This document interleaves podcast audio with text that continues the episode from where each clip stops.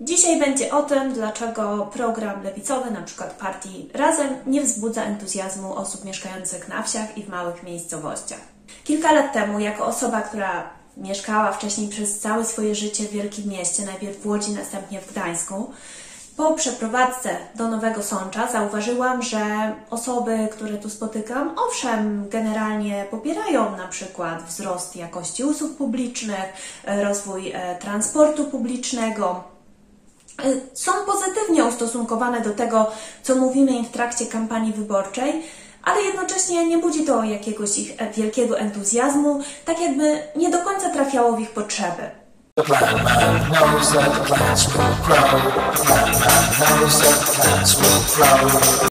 Moja pierwsza refleksja była związana z wpływem przestrzeni geograficznej na relacje społeczne.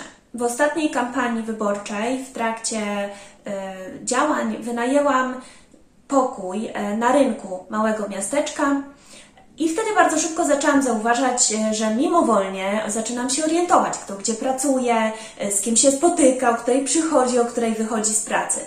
Zrozumiałam, że ludzie mieszkający w mniejszych miejscowościach tworzą wspólnotę, nie są tak anonimowi, nie są tak osamotnieni, wyalienowani, jak ma to miejsce w wielkich miejscowościach, gdzie czasami mieszkając w tym samym budynku, jeśli to jest wieżowiec, nie kojarzy się osób, sąsiadów, sąsiadek nawet z twarzy.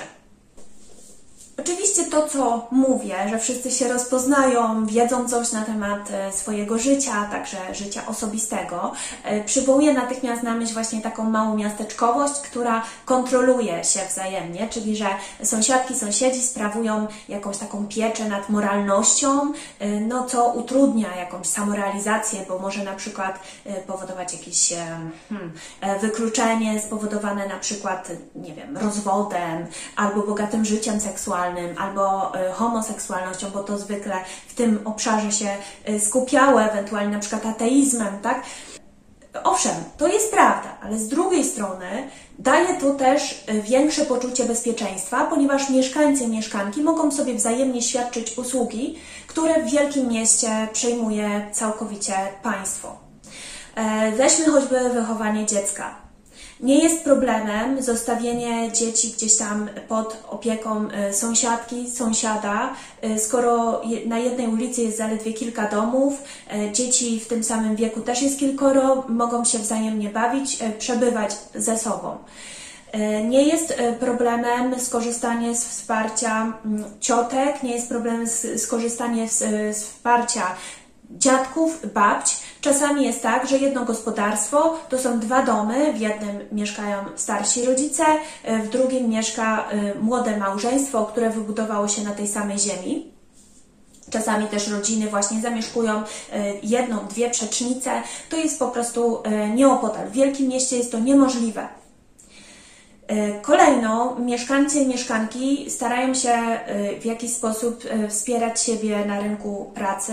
Wiadomo, kto w czym się specjalizuje, na czym się zna, w związku z tym już wielokrotnie spotkałam się z tym, że zbiera się te informacje i przy okazji gdzieś tam niekoniecznie jakoś aktywnie i świadomie, ale jeżeli wiadomo, że ktoś jest bezrobotny, a potrzebuje zarobku, to gdzieś tam tą osobę się poleca, jej się też mówi, dokąd, do kogo powinna się udać, bo być może ta osoba też potrzebuje pracownicy, pracownika, więc są to takie usługi pośrednictwa pracy.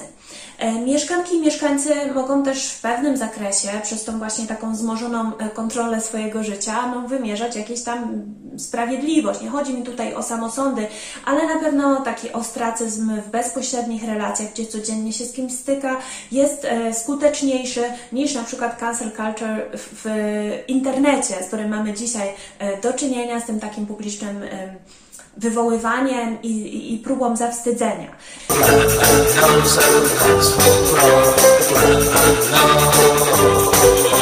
A skoro o dzieciach mowa, które mogą się bawić na podwórkach, czy jak to się w Małopolsce mówi, na polu, które mogą bawić się również na ulicach, ponieważ są to wąskie, małe uliczki, a nie pasy wielopasmowe, trasy szybkiego ruchu, to warto tutaj wspomnieć też właśnie o kontakcie z przyrodą.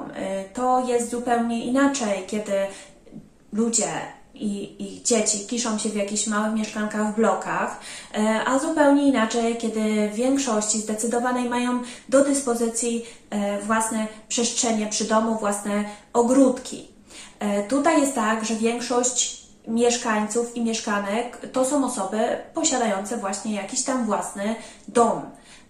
I wynika to albo z tego, że dziedziczą jakąś tam ziemię już, bo ktoś tam w okresie transformacji z rodziny pomyślał o tym i po prostu taką wcześniej okazyjnie na przykład nabył.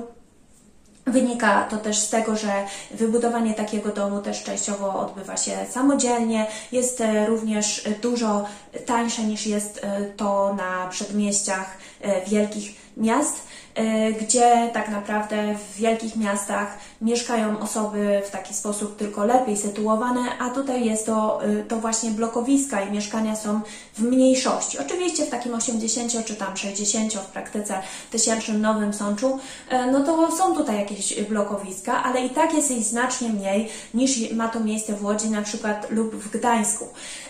Natomiast jeśli się już wyjedzie poza Nowy Sącz, no to właściwie bloków się nie spotyka. I ludzie ci, nawet jeśli niespecjalnie stać ich na wakacje, no to mają do dyspozycji piękną przyrodę, to turystki tutaj przyjeżdżają, tutaj chcą z tą przyrodą obcować, ale też myślę, że tak podobnie jest w małych miasteczkach, na wsiach i w centralnej Polsce, i na Podlasiu, i w województwie lubuskim, czy gdziekolwiek się udamy. Ludzie nie muszą dostawać przez to jakiejś ekscytacji związanej, nie wiem, z tym, że zobaczą drzewo, czy że jest kawałek trawnika, dlatego że mają tego po prostu jeszcze całe szczęście pod dostatkiem. Dlatego też być może ich ukierunkowanie ekologiczne też nie jest takie jak wielkomiejskie, ponieważ no po pierwsze, no właśnie mają, to nie brakuje im tego aż w tak dużym stopniu. Po drugie, zdają sobie też sprawę z tego, że przyroda jest zagrażająca. Ciągłe powodzie, zwierzęta dzikie, na przykład w Bieszczadach mieszkańcy, mieszkanki mówili mi, że faktycznie zdarza się, że gracuje niedźwiedź i wówczas trzeba szukać pomocy, bo obawa jest, żeby puścić dzieci do szkoły, czy żeby wyjść z domu do pracy. I skoro jesteśmy przy ekologii powiązanej z tym, że mają tutaj głównie domy i dostęp do własnego ogródka, bliskość lasu, łąk, rzek, jezior, czasami morza, w zależności od tego, o jakich małych miejscowościach mówimy, w jakim regionie kraju położonych, no to warto właśnie też wspomnieć o postulatach lewicowych związanych z tanimi mieszkaniami na wynajem, z mieszkalnictwem socjalnym, komunalnym. Ja to kiedyś tutaj sprawdziłam, rozesłałam w tych mniejszych miastach typu Nowy Sącz, Limanowa, Gorlice, rozesłałam prośbę o informację publiczną. Mieszkań tutaj tego typu jest niewiele, ale kolejki również są stosunkowo krótkie. Nie mówiąc już o takich malutkich, jak nie wiem, jak nieopodal Stary Sącz, czy właśnie takie kilkutysięczne miasteczka albo wsie. Krościenko nad Dunajcem, chyba jedno mieszkanie tego typu. No więc nie ma po prostu też na to zapotrzebowania. Ludzie żyją w jakichś, tak mówię, gospodarstwach wielopokoleniowych. To się właściwie nie zdarza, żeby ktoś nie był w stanie sobie tutaj w tym zakresie poradzić i mieszkanie po prostu, biorąc pod uwagę, że wszyscy sąsiedzi mają jakieś tam domy lub kawałki domów wspólnie z rodziną, no to mieszkanie nie jest jakimś tam szczytem marzeń. I dlatego, kiedy PiS tutaj mówi, że będzie łatwiej zezwolenia na budowę, no to to jest właśnie to, co w jakimś większym stopniu, niestety, czy lewicy się to podoba, czy też nie, odpowiada na to, czego oczekują mieszkańcy i mieszkanki właśnie mniejszych miejscowości i wsi.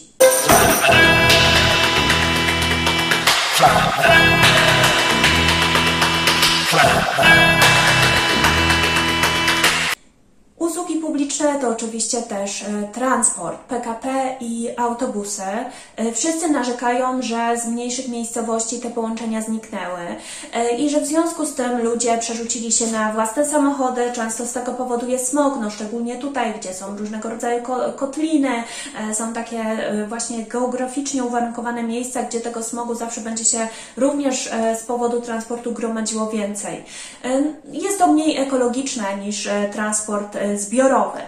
Jednocześnie należy jednak pamiętać, że czasami są takie miejsca, gdzie nawet gdyby puścić, nie wiem, jakiś zbiorowy transport 2 razy na godzinę, tak jak w mieście, no to po pierwsze, że on oczywiście jeździłby przez większość czasu po prostu sam, to po drugie i tak nie rozwiązałoby to problemu tych osób związanych na przykład z koniecznością przewiezienia ciężkich zakupów. Są to miejsca położone na przykład w jakichś małych górskich wioskach tutaj.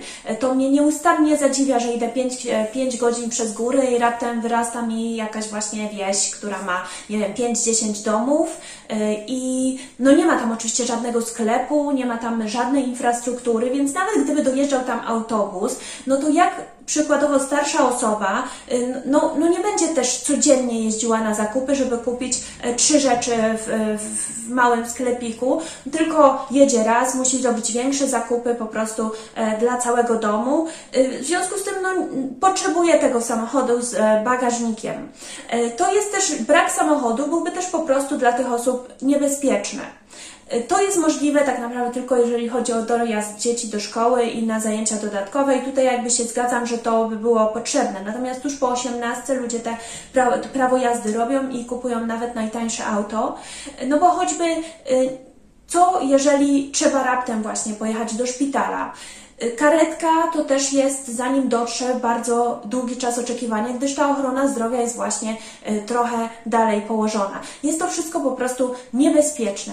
Trzeba mimo wszystko to auto mieć, niezależnie od tego, czy tych połączeń będzie więcej, czy tych połączeń będzie mniej.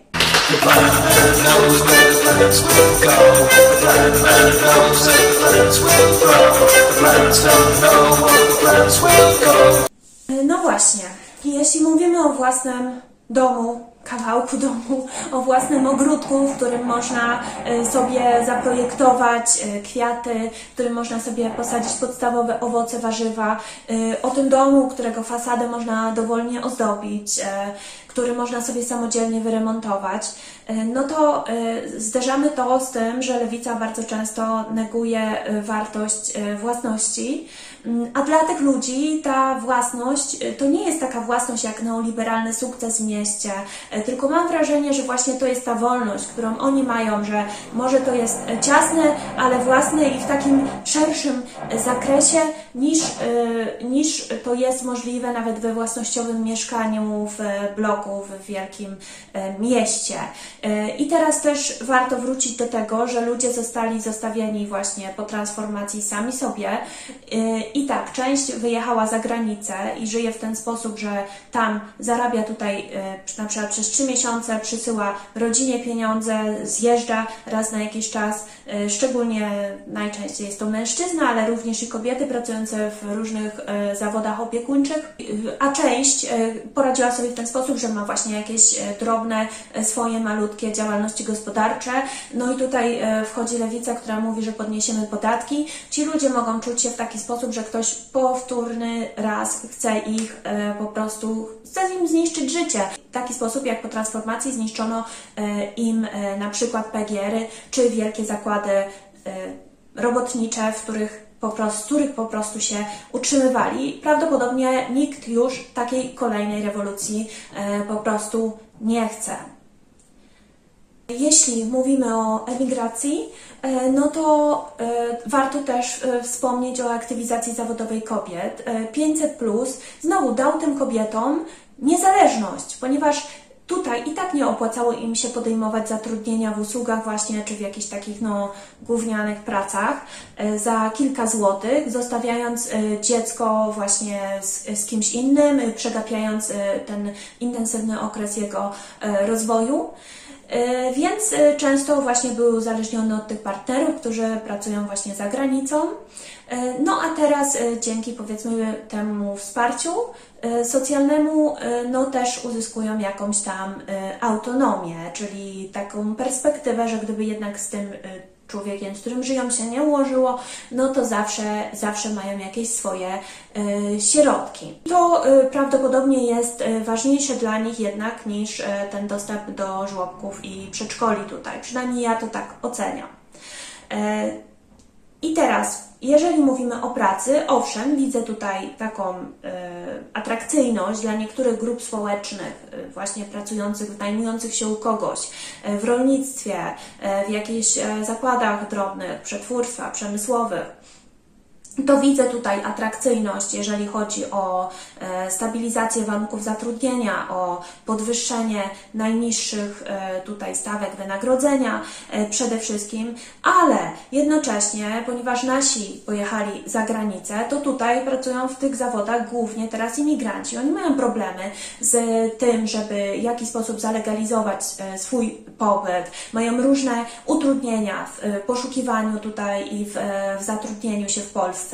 Do tego stopnia, że w ciągu kilku lat, tak jak mówiło się, że przyjechało do nas już prawie 2 miliony osób z Ukrainy, tak już 1 milion wyjechał, ponieważ my po prostu nic nie zrobiliśmy, żeby tych ludzi zatrzymać. Za to Niemcy oczywiście natychmiast znaleźli sposób, że a to nauka języka, a to jakieś mieszkanie na korzystnych warunkach, a to jakieś korzystne warunki, żeby utrzymać kontakty z rodziną na Ukrainie, która została. Myśmy to wszystko olali, co w tym czasie robi lewica.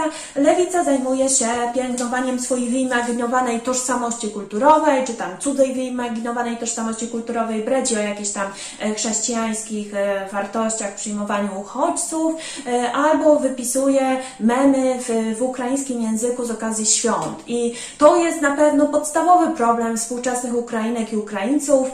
Myślę, że to jest właśnie najważniejsze, żeby ktoś pamiętał o ich wyrafinowanej tutaj kulturowej, tradycyjnej tożsamości, które większość z nich, tak jak i w Polsce, już nie pielęgnuje. No więc tak właśnie, jeżeli chodzi o program związany z imigrantami tutaj zarobkowymi, z imigrantkami, to lewica również niczego konkretnego nie zaproponowała, nie podniosła burzy, nie nagłośniła tego, że ludzie przyjeżdżają i naprawdę narażeni są też na wykorzystanie różnego rodzaju, nocują w jakichś hotelach pracowniczych, które tu się potworzyły. Cholera wie, co to są za warunki. Nikt tego nie kontroluje, nikt tego nie sprawdza, mało się o tym bardzo mówi. Więcej to ja widzę Ukraińców i Ukrainek w programach typu jakiś talk show czy tym podobnych w telewizji rozrywkowej, niż w przestrzeni informacyjnej czy w przestrzeni tak zwanej debaty publicznej.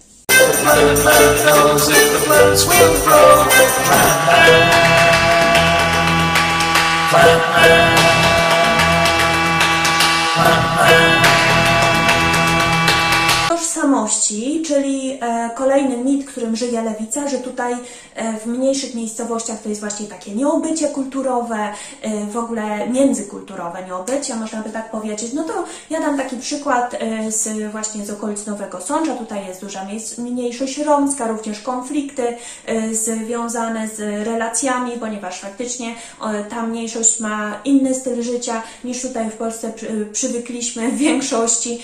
W związku z tym są jakieś frustracje, poczucia niesprawiedliwości też po stronie Polek i Polaków, chociaż myślę, że nie na jakąś wielką skalę, ale do Nowego Sącza kilka razy w roku pielgrzymują Hasydzi, też w takich właśnie tradycyjnych swoich strojach, ponieważ tutaj jakieś mają związane z miejscem pochówku jakiejś ważnej postaci dla tej grupy religijnej. Tutaj są prawosławne pozostałości po wioskach łemkowskich, kapliczki różnego rodzaju. Tutaj jest czynna grupa religijna protestantów. Tutaj przyjeżdżają też studenci również z Afryki, zaproszeni przez niewielką, lokalną, prywatną uczelnię. Tutaj jest mój kolega Włoch, który prowadzi restaurację, który ma też bardzo dużo włoskich znajomych. Czasami się dziwię, skąd oni się tu w ogóle wzięli w takich ilościach. Nie ma problemu też, żeby znaleźć pracownika tej narodowości. W związku z tym wydaje mi się, że to jest jakby coś, przez co miasto próbuje się wyróżnić, ale tak naprawdę ma niewielkie pojęcie o tym, jak ludzie kiedyś żyli. Na przykład, że w jednej wiosce maleńkiej potrafiły być osoby różnych wyznań religijnych i zgodnie ze sobą funkcjonować całymi setkami lat. I kwestia kompletnego też niezrozumienia na tym tle to jest niezrozumienie Jaka jest różnica pomiędzy tożsamością indywidualną a kolektywną? W mniejszych miejscowościach nadal dość silne jest poczucie tej tożsamości kolektywnej, która jest związana ściśle z regionem, z miejscem zamieszkania, czyli geograficznie ulokowana. Szczególnie tutaj widać to na Podhalu, gdzie na przykład w trakcie kampanii wyborczej ludzie się pierwsze pytanie, jakie zadają, ale ty jesteś stąd, tak? I oczywiście z takim potwierdzeniem, bo oni nie wyobrażają sobie, że ktoś może tutaj startować, oni mogliby zagłosować na kogoś, kto nie jest stąd. Do tego stopnia to jest intensywne, że znajoma, która tam też z naszej listy startowała, mówiła, że ona dla nich nie jest stąd, pomimo tego, że mieszka tam już 20 parę lat w Zakopanem. Natomiast ma znajomych i dzieci, które tam się urodziły, to one już są zakopiańczykami, zakopiankami, dlatego że właśnie tam miało miejsce to urodzenie. I teraz lewica nie rozumie na przykład, dlaczego to jest tak, że to może być osoba dowolnej religii, ale nasza. Dlaczego to jest tak, że to może być osoba o dowolnej orientacji seksualnej, ale nasza. Dlaczego na przykład jest tak, że przyjeżdżają tutaj na przykład z wioski do Nowego Sącza na spotkanie kiedyś para gejów i oni mówią, ale wszyscy u nas wiedzą, że my jesteśmy gejami, tylko wiecie co, no ale my to się chcemy zintegrować, oczywiście fajnie poznać, bo to wiadomo, prawda, gdzieś razem wyjść, ale po co wy te marsze? Po co wy te w ogóle te... Ludzie tego u nas nie lubią. Dlaczego my mamy tutaj, że to oni to wybierają, że my się afiszujemy? Oczywiście tu nie chodzi o żaden wstyd, tylko o to, że ludzie wtedy się czują tak, jakby ktoś wywołał ich kolektywną jakby tożsamość, jesteśmy stąd, swoją indywidualną tożsamością. I oni nie za bardzo to jakby rozumieją. Dla nich jest istotne, że w danej mieszkają miejscowości i są swoi po prostu. I w związku z tym tworzą jakąś wspólnotę, która myślę, że tradycyjnie miała taką wartość i taki sens, że dawała po prostu siłę. Ta jedność taka powodowała pewnie, że łatwiej było radzić sobie ze wszystkimi trudnymi wydarzeniami, jakby choćby właśnie atmosferycznymi, wigorami, kataklizmami, wszelkiego rodzaju pożarami, czy nie wiem, najeźdźcą chociażby, tak? I po to ludzie byli jakby jak zaciśnięta pięść. Tego współcześni mieszczanie kompletnie nie pojmują, traktują to jako jakiś rodzaj dyskryminacji, a tu nie o to chodzi. Tu chodzi o to, że nadrzędna jest ta jakby właśnie ta przynależność do na przykład danej miejscowości, a indywidualna, no to jest jakby już prywatna sprawa tych osób, no bo dzisiaj już ta kontrola społeczna nie jest aż tak bardzo mocno ingerująca. Podsumowując, ja uważam, że po prostu dzisiaj jest jakaś taka głupia sytuacja, że lewica projektuje swoje problemy na inne obszary Polski, kraju, na przykład mniejsze miejscowości i wsie. Nie wiadomo, dlaczego sama nie przyznaje się do tego, że jest po prostu klasą, warstwą społeczną, reprezentuje taką grupę, która tak naprawdę odchodzi do przeszłości, bo to, że miasta się rozwinęły, wynikało z industrializacji. Na wsiach ludzie żyli w brudzie, w głodzie, z wielką ilością dzieci, no i te dzieci szukały byle jakiej pracy, ale ona w mieście, ale ona i tak dawała im jakąkolwiek szansę na przetrwanie w porównaniu z wsią wówczas. Natomiast w tym momencie już tak nie jest. Te miejsca pracy na produkcji pouciekały w inne regiony świata. Mamy do czynienia czyli z dezindustrializacją. W związku z tym to mieszczanie sprekaryzowani mają problemy, są pozostawieni sami sobie właściwie wyłącznie z tym, co zaoferuje im państwo. Dlatego też nie rozumiem, dlaczego taki fałsz i hipokryzja, nie rozumiem, dlaczego nie przyznać się, że reprezentuje się po prostu konkretną grupę, ponieważ ten fałsz i tak nie wychodzi, on jest rozpoznawany jako zwykły brak wiarygodności. Oczywiście w momencie, kiedy przyzna się do tego, no to się okazuje, że tej grupy, którą chce reprezentować lewica, czyli takich no właśnie mieszczan, no to faktycznie jest jakieś tam 10%. Oczywiście tu się też znajdą jednostki, tak, w Nowym Sączu, w tych takich mniejszych miastach, ale powiedzmy też nie na wsiach, tak? Czyli stosunkowo jeszcze w średnich miastach, tak? Natomiast to wymagałoby wtedy uczciwego podejścia i stworzenia autentycznego jakiegoś sojuszu programowego. Tak to widzę na dzień dzisiejszy.